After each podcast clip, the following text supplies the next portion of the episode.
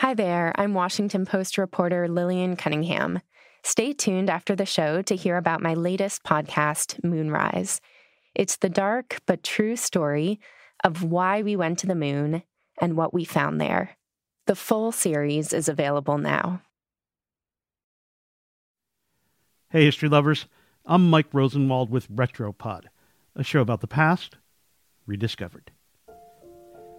20 years ago, while working on a biography of a cinema icon, writer Gerald Clarke stumbled on a previously unknown and unfinished memoir written by his subject.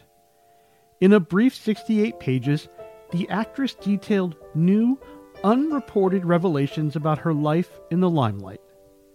Those included numerous acts of sexual harassment at the studios of Metro Goldwyn Mayer, MGM. The star wrote that she was first sexually harassed while starring in her first big role. You mean I'm. You guessed it. You're Dorothy in The Wizard of Oz. I, I dreamed and hoped for a chance like this, but I never really thought I'd be so lucky. The author and victim was Judy Garland. In recent years, a deluge of sexual harassment allegations against some of the biggest names in Hollywood has destroyed careers and angered the general public. One of Hollywood's biggest power brokers is out of a job. Harvey Weinstein fired from his own company on Sunday as allegations of sexual abuse pile up around him following an expose in the New York Times. When accusations against Harvey Weinstein surfaced in 2017, industry insiders were shocked but not surprised, noting that such predatory behavior has been going on in showbiz for as long as there have been bright lights. Like in the 1930s, when Garland said she was approached for sex numerous times by MGM founder Louis B. Mayer and other powerful studio executives.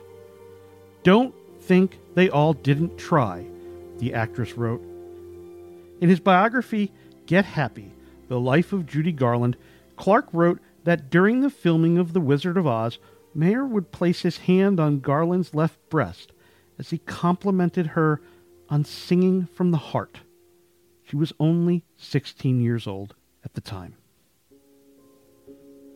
Having sex with the female help was regarded as a perk of power, Clarke wrote, and few women escaped the demands of Mayer and his underlings. But after several years of the abuse, Garland finally put a stop to it as an adult. Mr. Mayer, she said, don't you ever, ever do that again. I just will not stand for it. In response to the rejection, Garland wrote that Mayer started to cry and told her, How can you say that to me? To me, who loves you? If this wasn't bad enough, Garland suffered through even worse harassment from an unnamed MGM executive. He'd summon Garland to his office and demand sex. When Garland refused, she wrote that he began to scream, I'll ruin you. I'll break you if it's the last thing I do. Garland was only one of many celebrities at the time who described such abuse. Shirley Temple and Marilyn Monroe wrote about it in their own memoirs as well. In addition to being sexually harassed, people called her ugly and overweight. Biographers of the era have described how Garland was given drugs by MGM executives to help her lose weight and stay awake.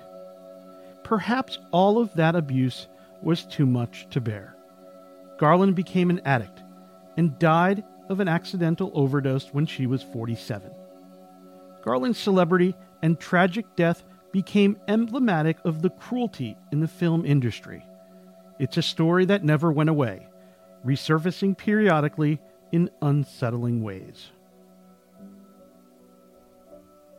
Like in 2009, when Clarke's biography of Garland was optioned for a movie. Big stars reportedly signed on to the project, but the movie never made it to production, and now it probably never will. The film's producer was Harvey Weinstein.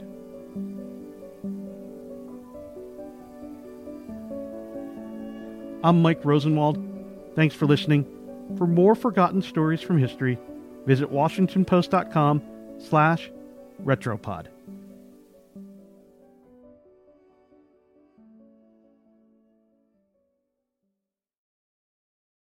Hi, I'm Lillian Cunningham, host of the Washington Post's presidential and constitutional podcasts. We've just released the finale for my latest series called Moonrise. It re examines the story you thought you knew about why we went to the moon. I dig into newly declassified documents and presidential records, closed door political deals, the Cold War nuclear arms race and even the history of science fiction to tell a new story about space. Listen on your favorite podcast app or at washingtonpost.com slash moonrise. You can binge the entire series available now.